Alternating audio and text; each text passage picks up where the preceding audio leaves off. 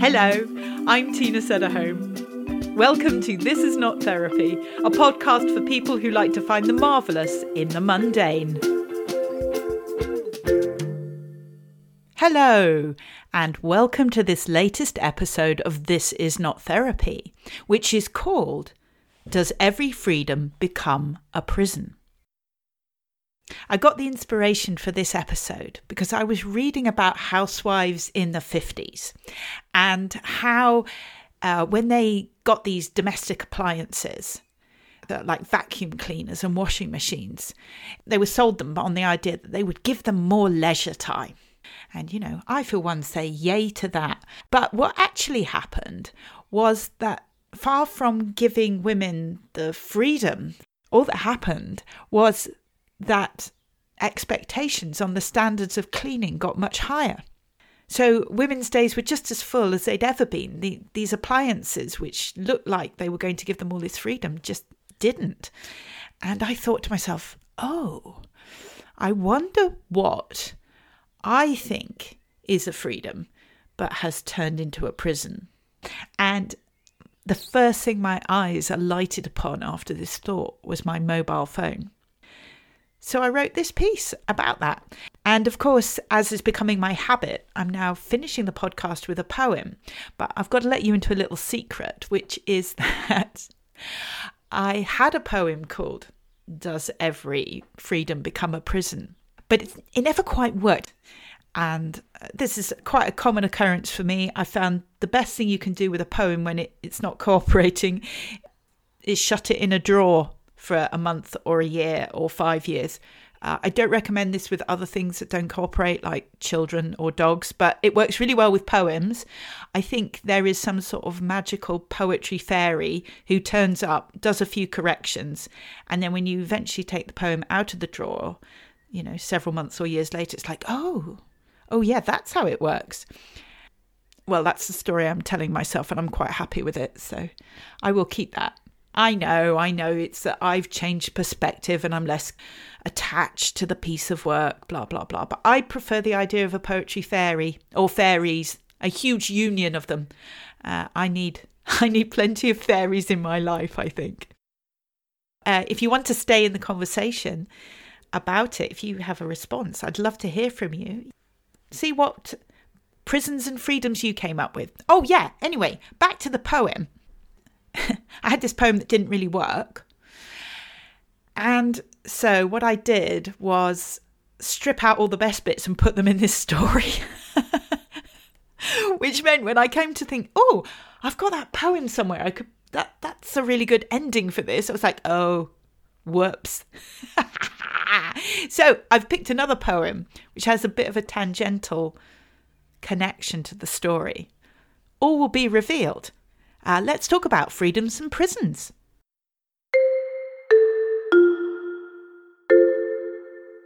Does every freedom become a prison? When I was six, my dad, sick of getting up in the middle of lunch to answer the phone, invested in an extension cord.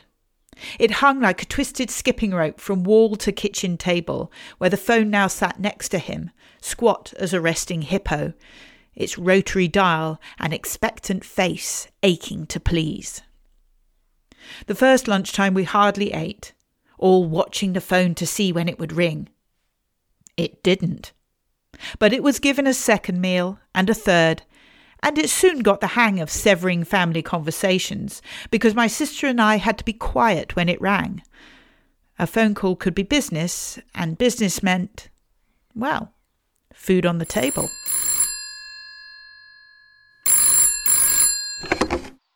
Hello, Ickford 616. Dad got his first mobile phone in 1987. Except it was called a car phone because it was so heavy there was no way you would carry it around. A densely packed plastic brick with an antenna so thick and stiff you could have cleaned a plug hole out with it. It had two batteries, one which lasted about two hours, the other 15 minutes. After making a call, Dad would invariably switch the phone off to save the battery. Still, there was a possibility of being called, wherever you were. Whether you could answer it with reception patchy as acne was another matter. These were the days when you still had the option of not returning a phone call until the next day, and no one would think anything of it. They wouldn't assume you'd been murdered or fallen under a bus, or that you were ignoring them.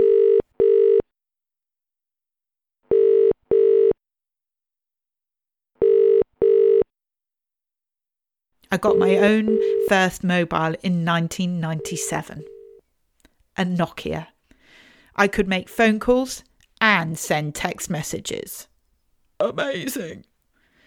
When I wanted to write a text message, I had to press the number one once to get an A, twice to get a B, three times to get a C. Text messages were extremely short. I still use proper grammar though. Couldn't stand shortenings like C and U for CU. I loved that phone. It felt like a passport to freedom. When I was on it, I got an extra swing to my walk. Might raise a quick eyebrow at a person if I noticed them noticing me on my phone. I didn't carry it around all the time, though. It used to stay in the office while I was out riding or teaching. How could I concentrate on what I was doing if my phone rang? In 2005, my now husband and I went to Spain for three weeks, and I turned my Ericsson off for the whole trip, even the messaging service. I'm sorry. The mobile number you have called is switched off. Please try again later. In 2012, I got my first iPhone. A whole new world of possibility. Photos, maps, internet. In 2015, I started getting email on my phone because I was at the Edinburgh Fringe, and what if a reviewer or newspaper wanted to get hold of me that instant? Who would have thought, when I sent my first email 25 years ago, that one day I would be sending it from my phone? I didn't even have my own email address 25 years ago. I was in Sydney, Australia, and wrote an email to my mum from a friend's account. Mum's address ended in AOL.com, and as I was in Australia, I added .uk to the end because I didn't understand how the email would know what country to go to. Bless. When I did eventually get an email address, I remember how my heart would race, listening to that screech and whir as the internet connected, the anticipation of opening my inbox. But on a Monday morning not so long ago, I noticed that light, breathy flutter has turned into a rattle of pebbles in my heart. My inbox is infinitely fuller, but not in a good way. In fact, on this particular morning, every single one of the 20 or so emails I had received was marketing related. I may not have bought anything from a company since, I don't know, 2014. But when I blithely typed in my email address I handed them something much more valuable than money. I gave them a license for constant bombardment. Hi, thank you for your order. We will let you know when it's dispatched. Hi, exciting news. We have a special offer today. Hi, thanks for your order. Your order will be dispatched imminently. Hi, have you seen our latest? Uh, hi, thanks for your order. It has been dispatched. Hi, thanks for your order. It has been delivered. Has it? Oh, yeah, if I check behind the outside boiler. Hi, you recently ordered from us. Were you happy with it? Could you give it a rating? Would you give us a review? Hi, you haven't ordered from us in a while. Is there anything we can help you with? Hi, you have ordered from us in the past. We have these new products. I don't even bother reading them most of the time. Just highlight, delete, highlight, delete. But as the early light of the Monday morning slipped around the edge of the window blind, I had a flash of how attenuated I have become to this. It doesn't seem to take long to delete a few emails, but they still require my attention. What if, metaphorically speaking, I didn't even let them near my front door? All I needed to do was scroll to the end of one of these emails and click unsubscribe and they would stop coming. It's such a little thing. Yet, how often do we put these things off for when we have more time? My husband has over 14,000 unread emails. Whenever I suggest unsubscribing from just one of the mailing lists he's on, he gets bristly. I'll do it later, he says. I need to put a whole day aside to sort it all out. We all know that's never going to happen. I started easy. I unsubscribed from Vision Direct because they no longer sell my brand of contact lenses. Definitely no FOMO there. I felt a frisson of thrill run through me. I unsubscribed from another and another.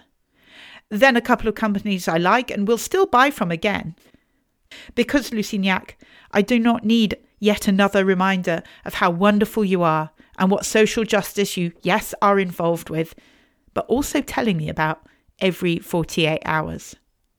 Because however colourful, well thought out, community supporting, narrative building your emails are, you still want to sell me something. You know it, and I know it. If I need another pair of dungarees, I'll come and find you.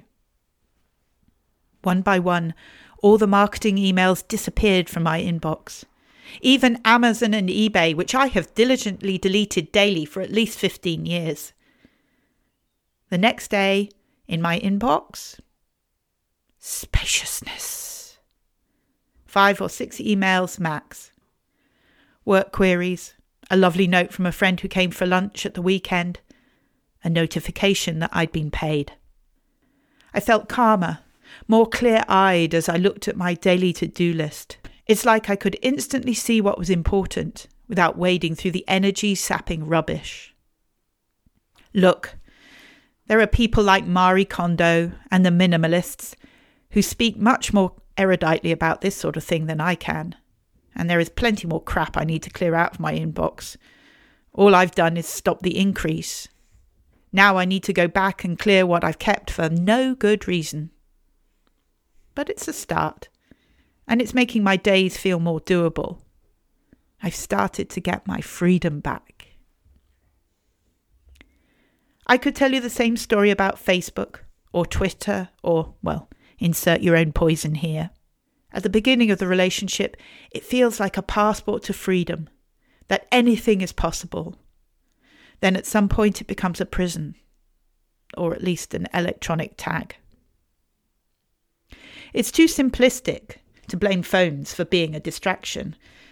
It's not the phone's fault, it's the minds behind them, the ones that have honed technology to trigger us in our weakest spots, who have weaponized our vulnerabilities our desire for distraction. Because as a species, we've been inviting in distractions long before phones were invented.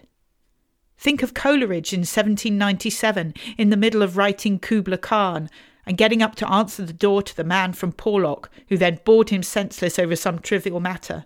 So Coleridge forgot the rest of the poem. One of his three greatest poems, and he never wrote the end of it or come to that, even the middle.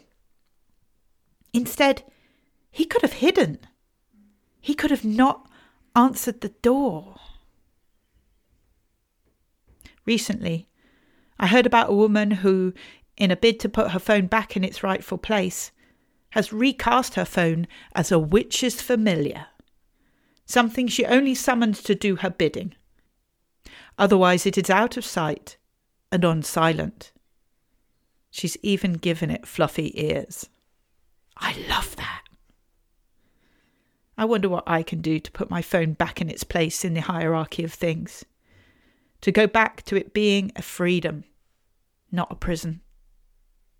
Yeah, that's it. What more can I do to set myself free again?